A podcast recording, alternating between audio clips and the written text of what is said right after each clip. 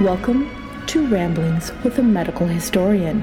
I'm your host, Nicole Curry, and this is the podcast where I ramble on about the history of medicine, such as fun facts, common misconceptions, and strange practices. I may even talk about other historical topics, such as local history.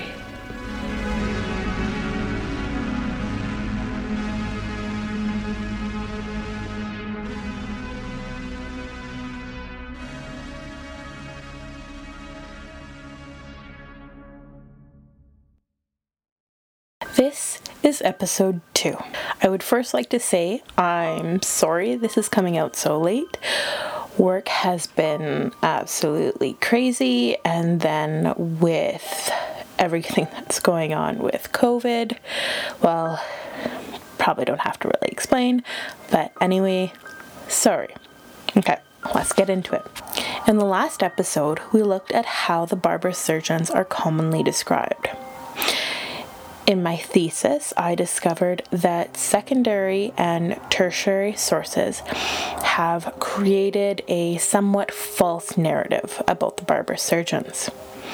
Just for a little bit more information, secondary sources interpret, discuss, analyze, and describe primary sources, which are original documents of first hand accounts tertiary sources summarize or synthesize secondary sources.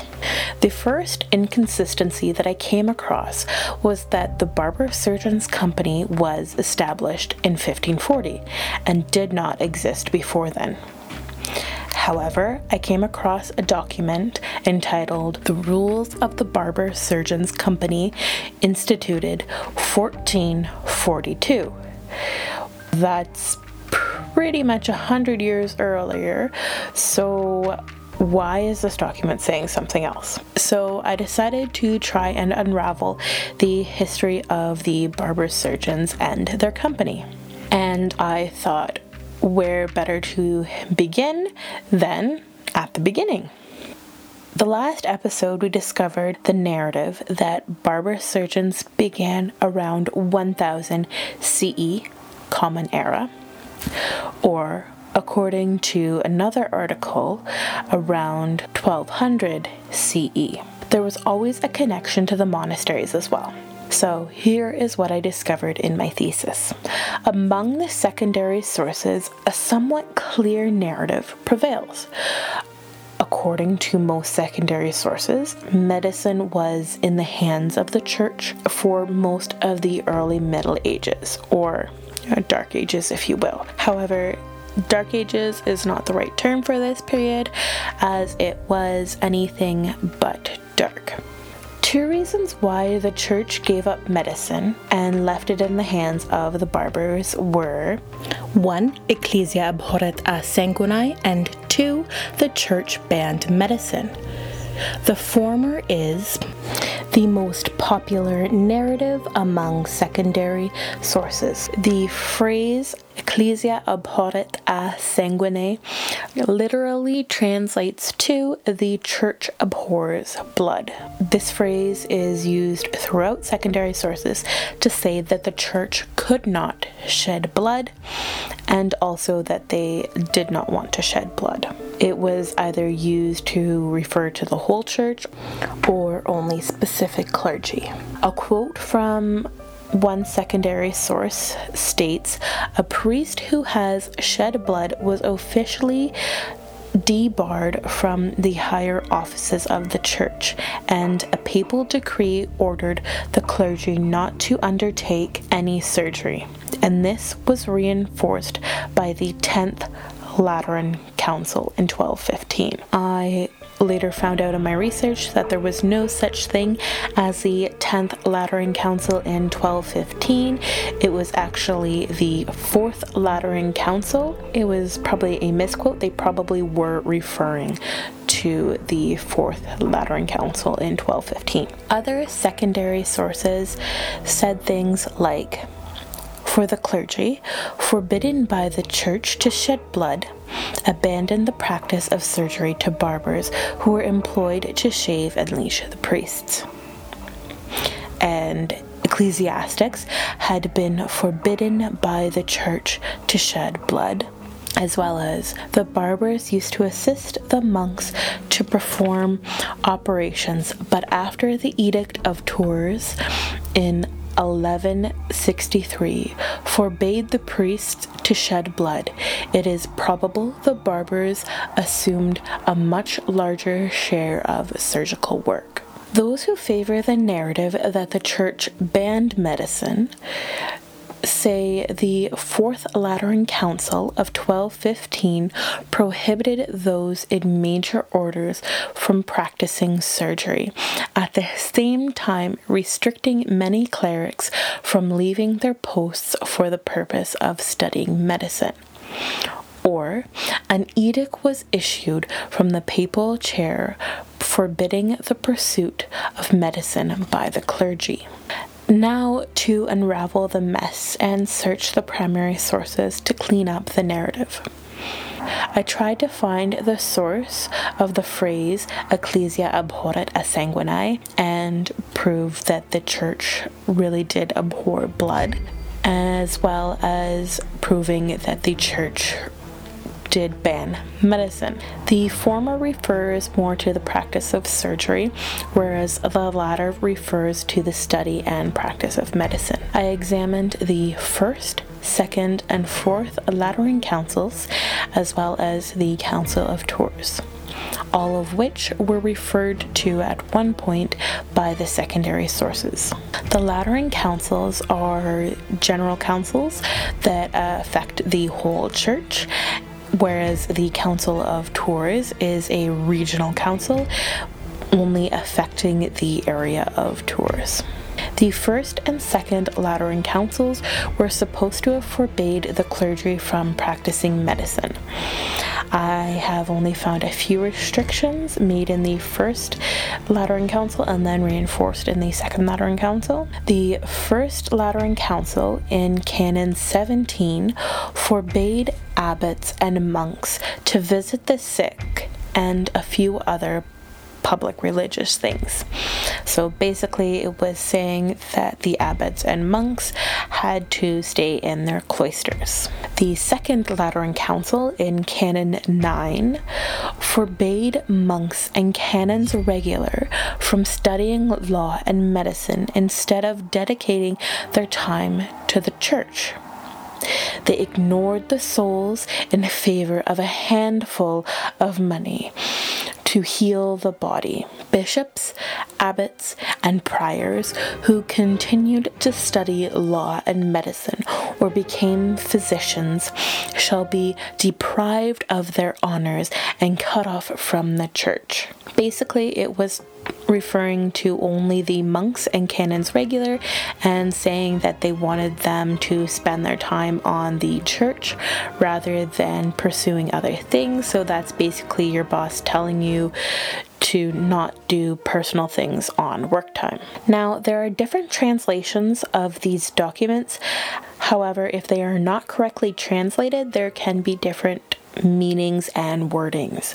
So, unless you know how to read Latin, you have to carefully examine the translations, the more the better, to get a picture of what the text is actually saying. The Council of Tours in 1163 was a very difficult document to find. I was finally able to find it, and Canon 8 says that the religious are to avoid secular studies. It was decreed that no one at all who has taken up a vow of religion and after which has been installed in a religious institution is permitted to leave it to study the worldly laws of physical nature.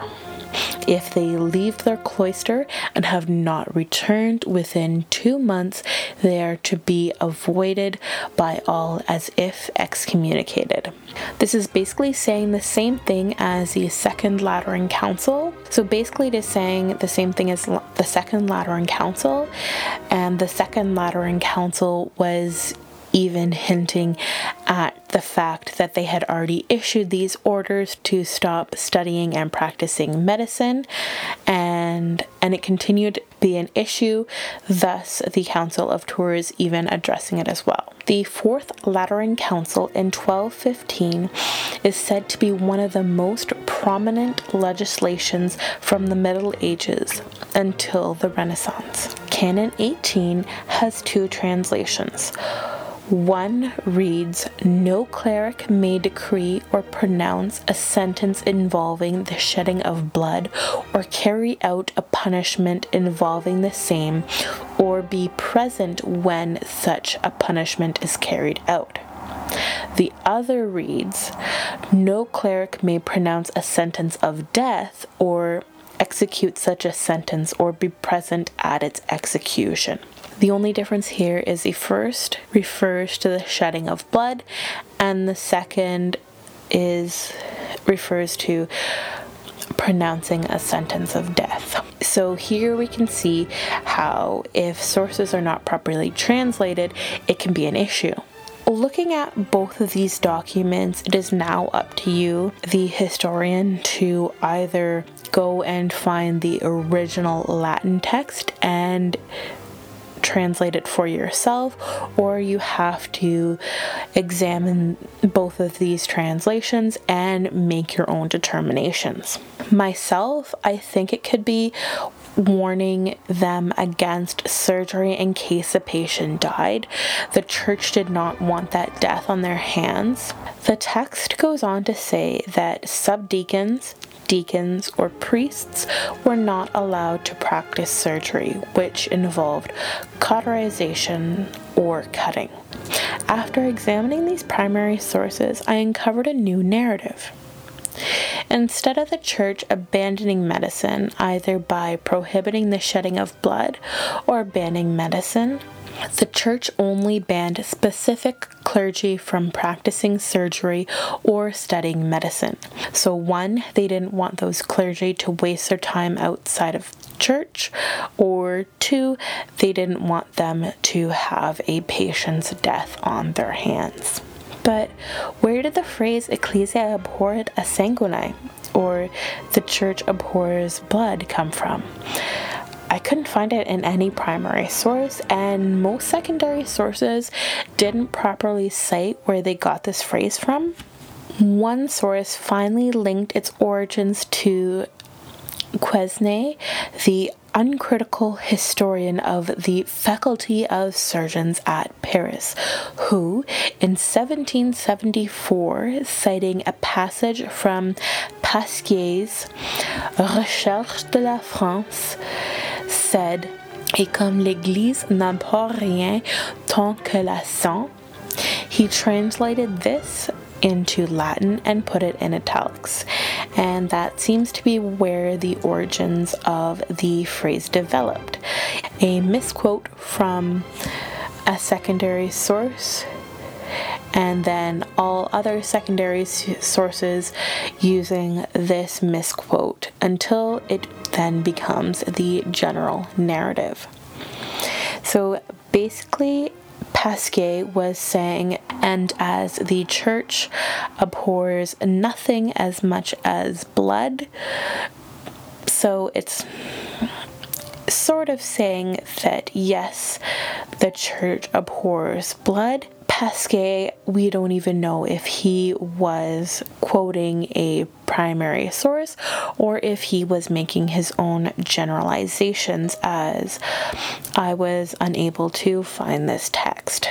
So Quesnay took that phrase from Pasquier translated it into Latin, put it in italics so that it seems more legitimate, and then everybody else began to quote and use Quesnay's phrase until the point it developed its own mythos. With all this untangled, I was finally able to begin to see how the barber surgeons emerged.